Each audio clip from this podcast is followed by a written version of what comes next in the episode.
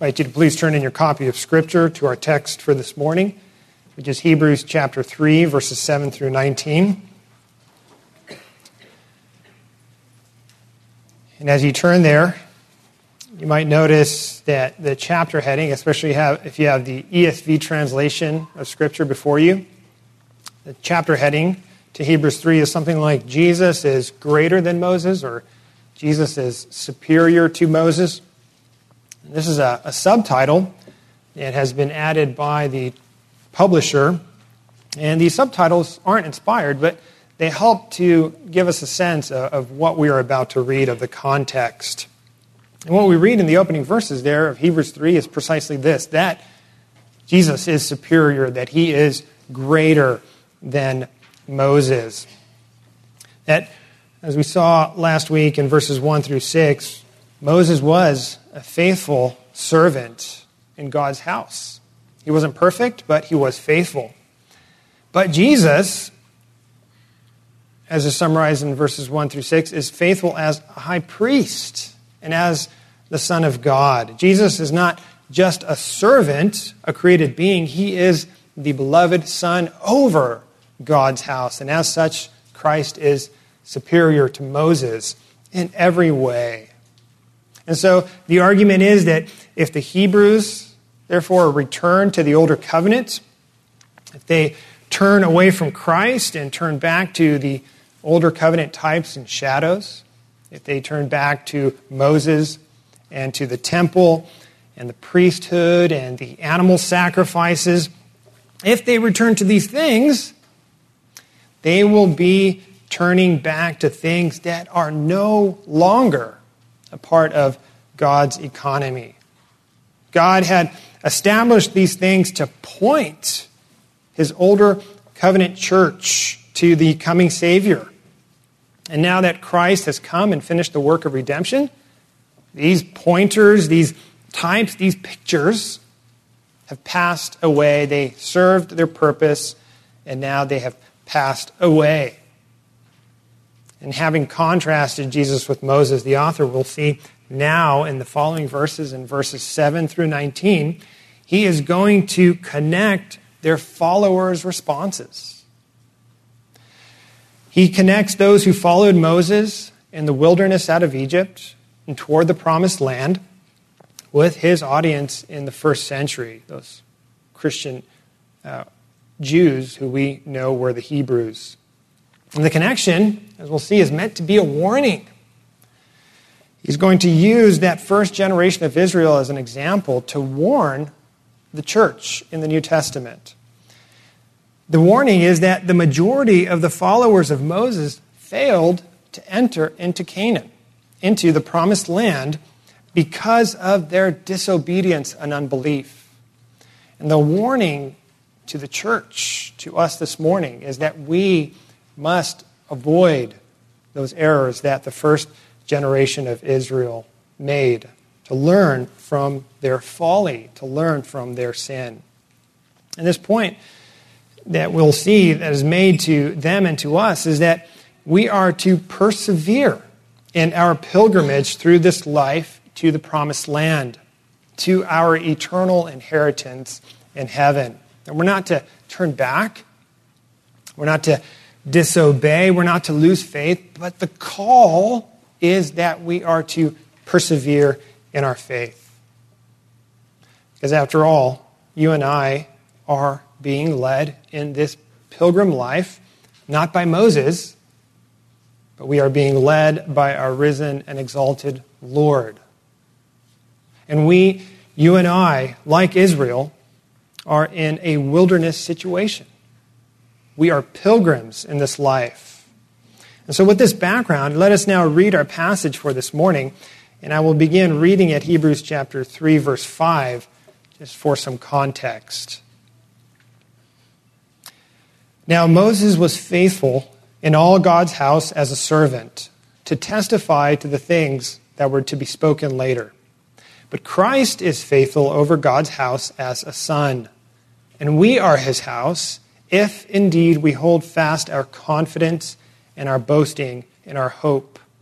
Therefore, as the Holy Spirit says, today, if you hear his voice, do not harden your hearts as in the rebellion on the day of testing in the wilderness, where your fathers put me to the test and saw my works for 40 years.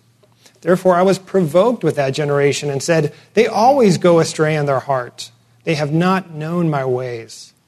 As I swore in my wrath, they shall not enter my rest.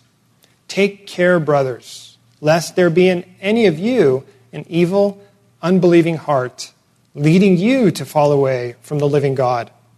But exhort one another every day, as long as it is called today, that none of you may be hardened by the deceitfulness of sin.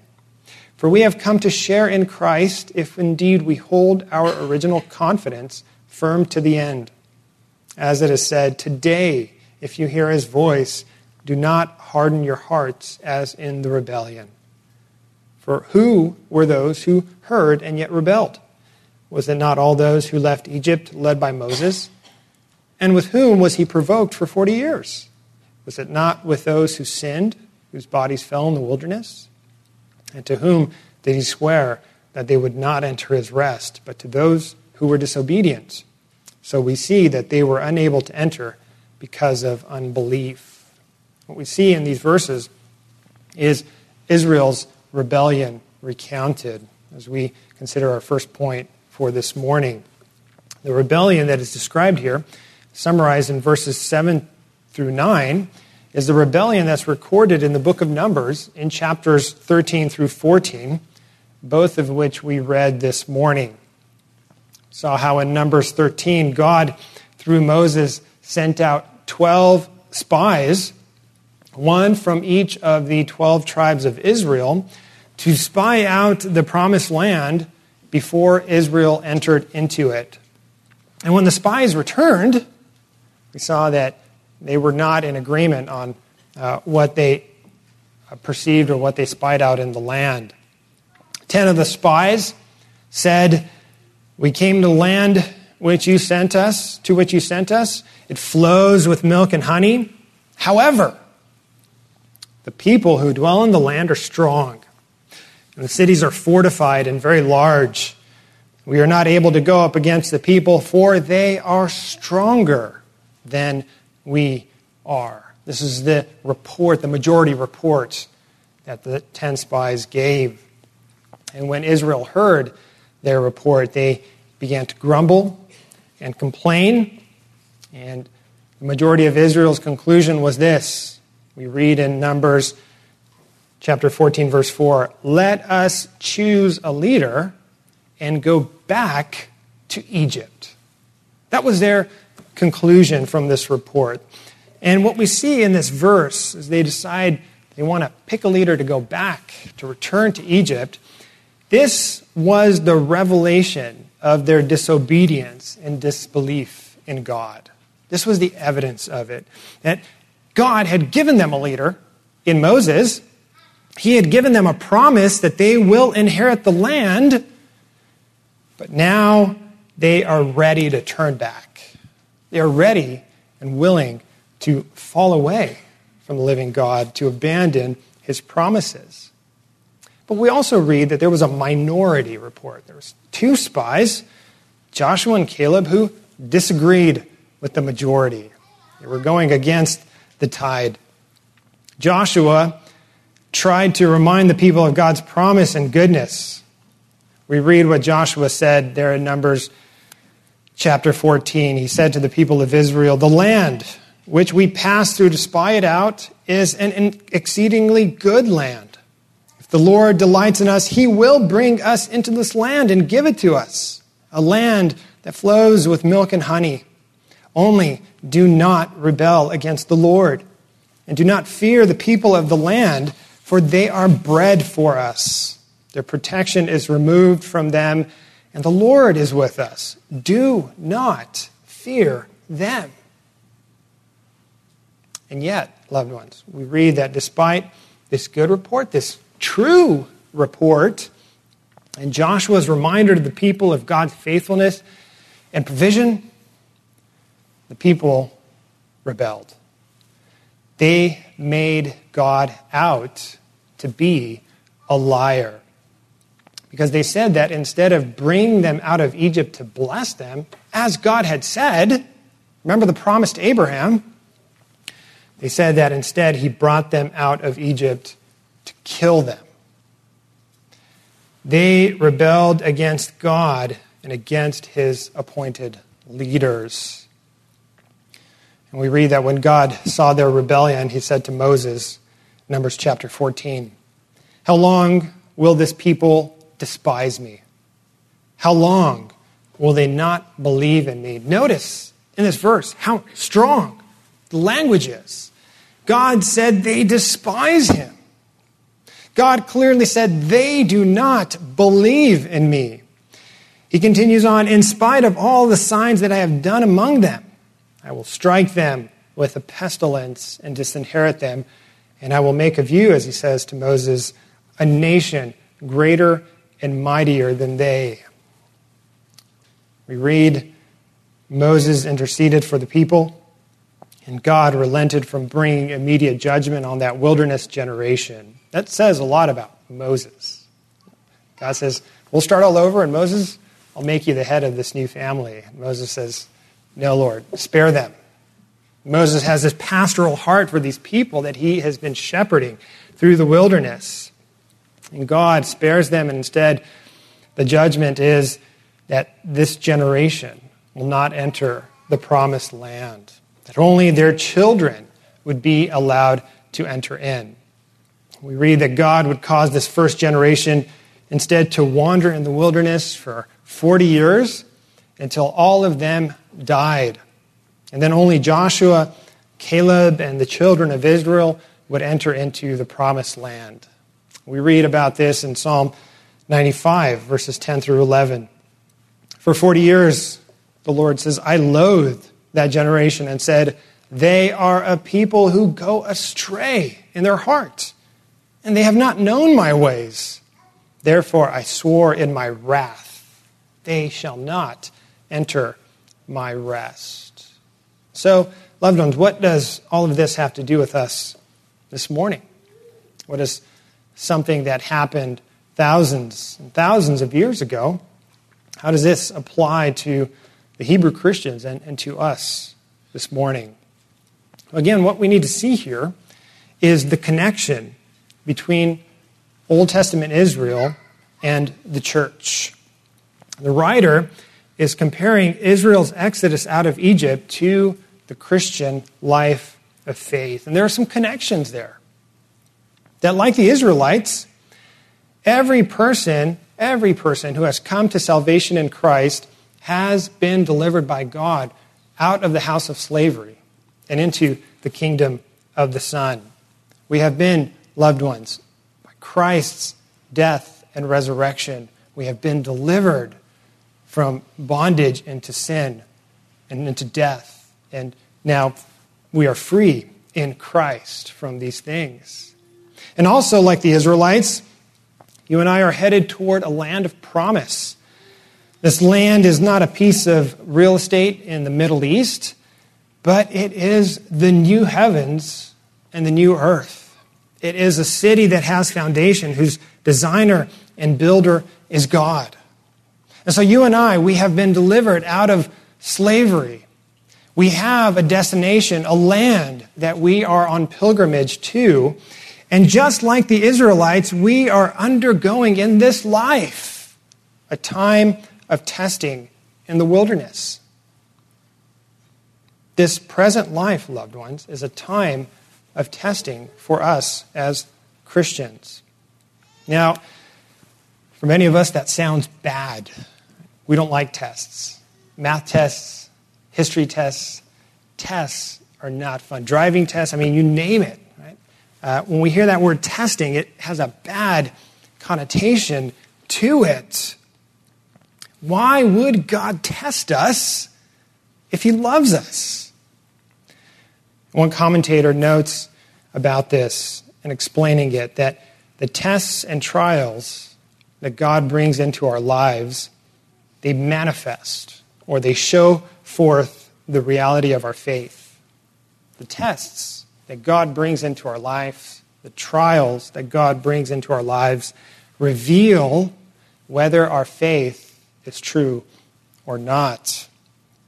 We read this exact thing in Deuteronomy chapter 8, verse 2. Deuteronomy, if you recall, where Moses is addressing the second generation of Israel before they are going to enter into the promised land. Moses recounts to Israel and said, says, And you shall remember the whole way the Lord your God has led you these 40 years in the wilderness. Why? That he might humble you, testing you to know what is in your heart, whether you would keep his commandments or not. That God tests us to reveal what is in our heart in this pilgrimage that we call the life of faith. And as we read he did the same to Israel. And what was in their hearts? We see that there was rebellion and unbelief. We see that their hearts were hardened by the deceitfulness of sin. So we consider our second point this morning the deceitfulness of sin and what it means. If we read Hebrews chapter 3, verses 13 through 14, where this is spoken of, the writer to the Hebrews says, But exhort one another every day, as long as it is called today, that none of you may be hardened by the deceitfulness of sin. For we have come to share in Christ if indeed we hold our original confidence firm to the end.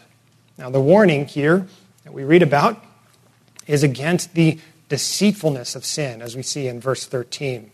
And why is this called, uh, the sin specifically, why is sin here described as deceitful? Well, the word for deceitful here means a fraud or a sham. It's a deception. Now, the Holy Spirit, writing through this author, is warning us about the fact that sin has this appearance of pleasure and it holds out the promise of happiness and satisfaction, but it is deceitful because in the end, it always leads to death. The description here is that sin is a sham, that it is a fraud. It causes us to turn from tr- the truth of God's word in order to pursue a lie, to pursue a deception. We see this so clearly with Eve in the garden, don't we? There, God spoke his word to Adam and Eve. And the commandment is do not eat of the tree of the knowledge of good and evil. For in the day that you eat of it, you shall surely die. The truth of God's word was spoken so clearly. And yet, we read of Eve that she was deceived, as the New Testament says, by the serpent the deceitfulness of sin. As the serpent spoke to her and said, You shall not surely die. In fact, if you eat of it, you will become like God. There's something held out to Eve, something that she believes. And we know that it was a deception. There was this appearance of pleasure and satisfaction in the sin, but it was all a lie. Whatever pleasure there was, we know quickly passed once both Adam and Eve realized the, con- realized the consequences of their sin and they fled from the presence of God. And we see this same deceitfulness of sin in the context of Numbers chapter 13 and 14 that we read. And do you remember what Israel wanted? What was their decision when they heard the majority report from the 10 spies? They wanted to go back to Egypt. This is how deceived they were. In their minds, they believed that slavery in Egypt was better than walking with God in the wilderness and seeing his hand of provision, seeing his hand of care, seeing his hand of leadership to them, his hand of protection. That's how deceived that first generation of Israel was by sin. There was before them this appearance or this sense of satisfaction if they returned to Egypt. And yet we know that that would have been a huge mistake because they would have been marching back to their deaths. They would have been returning to slavery rather than persevering in the freedom that God had given them. And the same, loved ones, was true for the Hebrews as they were considering returning back to Judaism. You can imagine their reasoning. And you can imagine the discussions that they were having together. Things like, let's, let's go back. You know, this, is, this is too difficult, this life of following the Lord Jesus. I miss the temple. I miss the sacrifices and the priesthood. You know, Christ may or may not be better, but at least if we go back, we'll be safe. We won't be persecuted anymore. We'll get our lives back. And you think about their reasoning, and you see that even this was a deceit. Even this was a sham. Because we know that if they turned back to the older covenant, they would have turned back to something that had passed. They would be turning from the eternal life found in Christ to something that was not saving, to something that would only lead them to death. And sure, perhaps it would have felt good at first. They would have had some comfort, some relative peace, some amount of satisfaction and, and pleasurable security for a moment's notice, for, for perhaps a lifetime. And yet we know that it would have all been a fraud a sham, a deceit, because those things that gave them peace in this life were things that only lead to death and not to eternal life. And loved ones, Satan continues his deception through the deceitfulness of sin. Sin always has this appearance of lasting pleasure and peace, but it is a sham. It's a fraud it is a deceit. And so the warning for us this morning is loud and clear in verse 12. Hebrews chapter 3, the warning comes in take care lest there be in any of you an evil, unbelieving heart leading you to fall away from the living God, leading you away by the deceitfulness of sin from the living God says, You see, verse 12. The question is, how then can we be sure of salvation? How can you and I be sure that we are not among those who fall away? How can we be sure that we are like that seed that bears fruit, that grows, that matures, and not like that seed along the path or along the rocky soil? How can we have assurance in our salvation? And the answer of Scripture is that you and I need to fix our eyes on Christ. As we saw the conclusion in verses 1 through 6, that we are to consider Jesus, to think upon Christ, to fix our eyes on Him, to look to Christ in faith. Because Jesus, loved ones, is the true Israel. Think about Christ and the fact that, like Israel, he was tested in the wilderness. That he went there for 40 days, the exact number of years that Israel was tested and failed. And Pastor, Pastor Richard Phillips writes that when we study the devil's temptations against Jesus, we find that they correspond to the failures of Israel in the wilderness.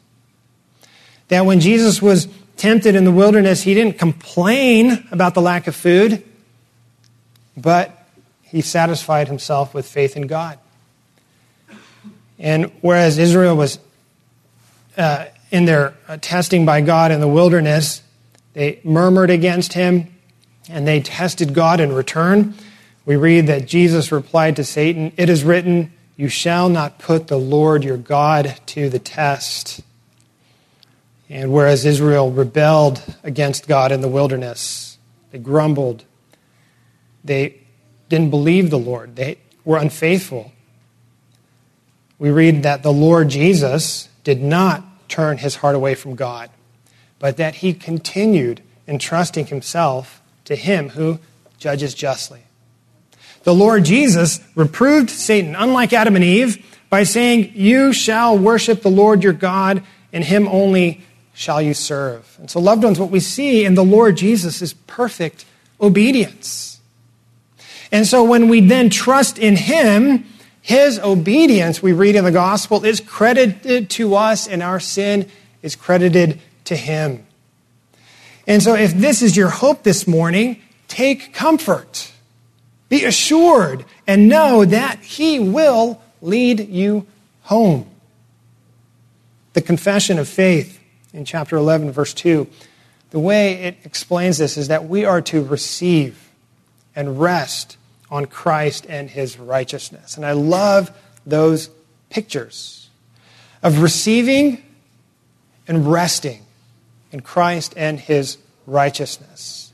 That it was His life of obedience and his obedient death by which you and I have salvation. And we hear these comforting words from the Lord Jesus as we consider what it means to receive and rest on Christ and his righteousness. We hear these words from the Lord Jesus in John chapter 6, verses 39 through 40. And this is the will of him who sent me, that I should lose nothing of all that he has given me, but raise it up on the last day. For this is the will of my Father, that everyone who looks on the Son and believes in him should have eternal life, and I will raise him up on the last day. See, loved ones, whereas the deceitfulness of sin leads to death, it is a sham, it is a lie, it is empty.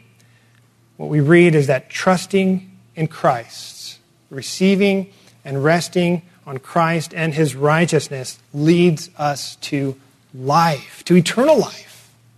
The promise is that all those who trust in him will be raised up on the last day. And in the meantime, in this life, what the Lord has given us, has given to you and to me, is the means by which our faith in him might be strengthened as we journey through this wilderness. And one of the means that He has given us, that is spoken of here, is that He has given us one another. He has given us this church, this communion of saints, this community of believers, of brothers and sisters in Christ, that we might do something very specific as we're instructed here in the text. We see that we are to exhort one another daily. We see there in verse 13. We are, we write, to exhort one another every day, as long as it is called today, that none of you may be hardened by the deceitfulness of sin. Exhort one another every day. What does it mean to exhort? We don't use this word very often. Sounds like a very biblical word, doesn't it? Well, what we see is that it's a word that is very encompassing and that includes the ideas of, of encouraging, of comforting, it includes the idea of pleading with somebody, of warning somebody. All of these ideas are included in the word of exhortation, to exhort.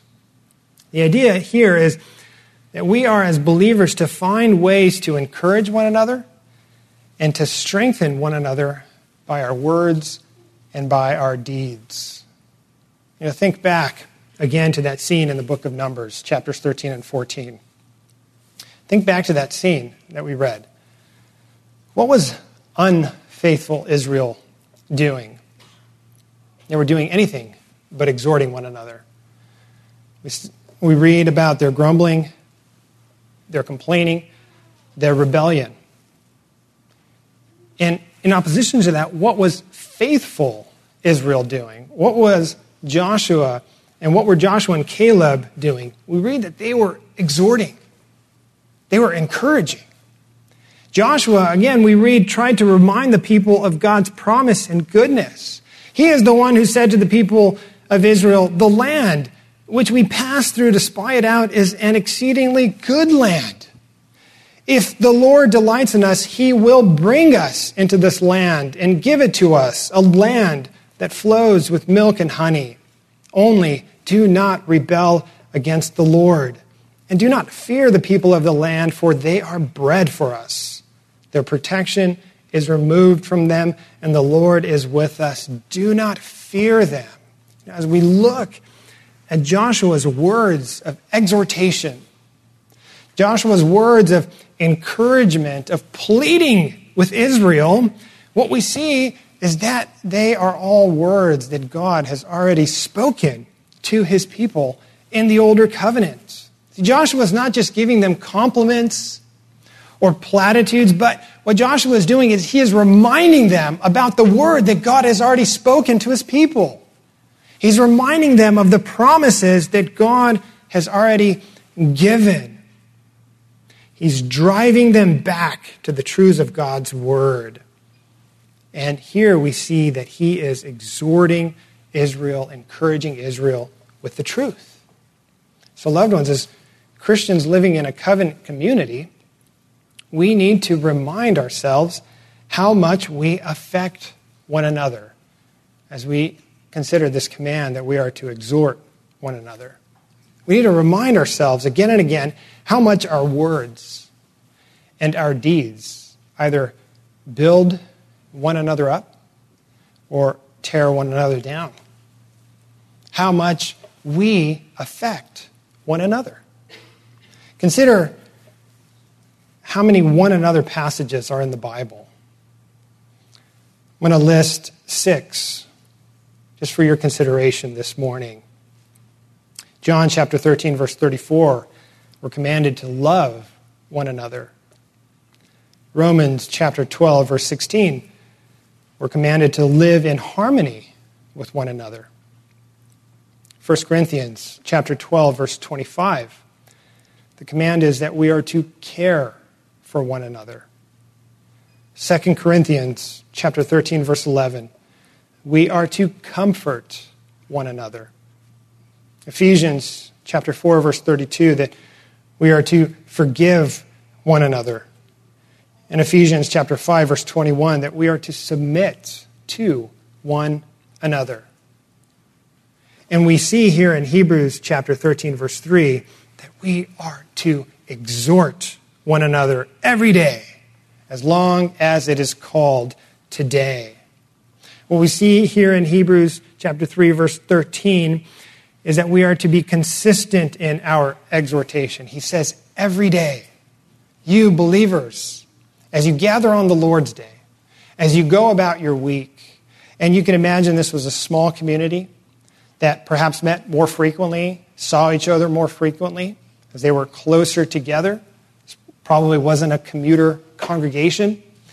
The idea is when you run into each other at the store, in the marketplace, when you visit one another in your homes, exhort one another every day. And for us, it's as easy as a phone call, as a text message, as a letter, as an email, to exhort one another every day, consistently. And there's also, we see in verse 13, a sense of urgency about it. He says, as long as it is called today.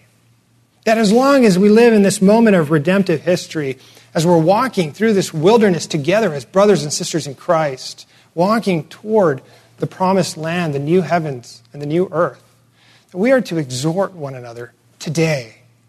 The sense of urgency that it has to happen consistently and it has to happen with a sense of urgency.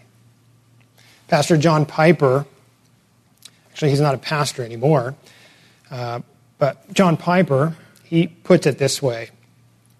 He says, God has designed his church so that its members endure to the end in faith by means of giving and receiving faith sustaining words from each other. You and I are the instruments by which God preserves the faith of his children.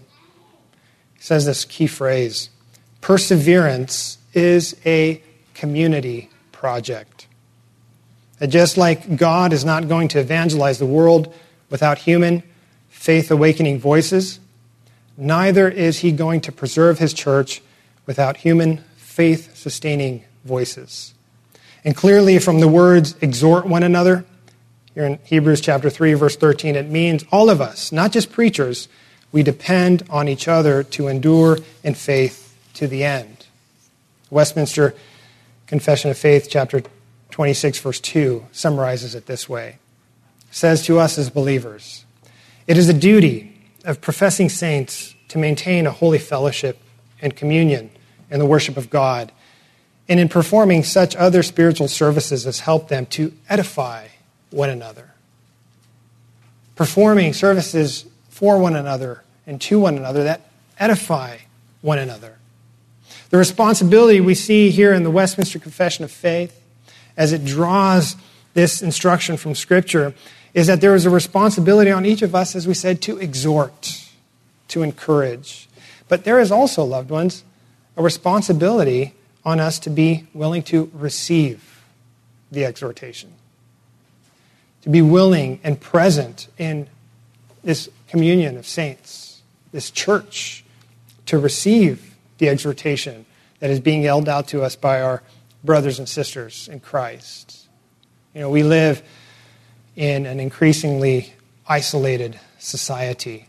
And even as we are more and more connected electronically, we seem to be less connected in fellowship and uh, personally with one another. There's technology that allows us to connect, and yet there's less intimacy. Most of us are working longer and longer hours. We're tired. We commute. You know, the road can tire you out by the end of the day, by the end of the week. It's so easy. It's so easy to pull away from the community of faith to pull away from the communion of saints, to pull away from the church and say, I just, I just want to stay home this Sunday. I want to skip Bible study during the week. I, I want to skip events at church. I just, I just want to be alone. And what you are doing when you do that is you are not giving your brothers and sisters in Christ the opportunity to exhort you, and you are missing out on the opportunity to be exhorted and encouraged by those who are in the church, the communion of saints. The Westminster Confession of Faith echoes this exhortation from Hebrews that we read in Hebrews chapter 10, verse 24 through 25, that we are to stir one another up, love and good works, not neglecting to meet together, as is the habit of some, but encouraging one another. Friends, we have one who has gone before us one who passed through the wilderness, who has achieved victory for us through his obedient life and death. We are to look to him in faith because the sure promise of Scripture is that everyone who looks on the Son and believes in him should have eternal life, and he will raise us up on the last day. Amen.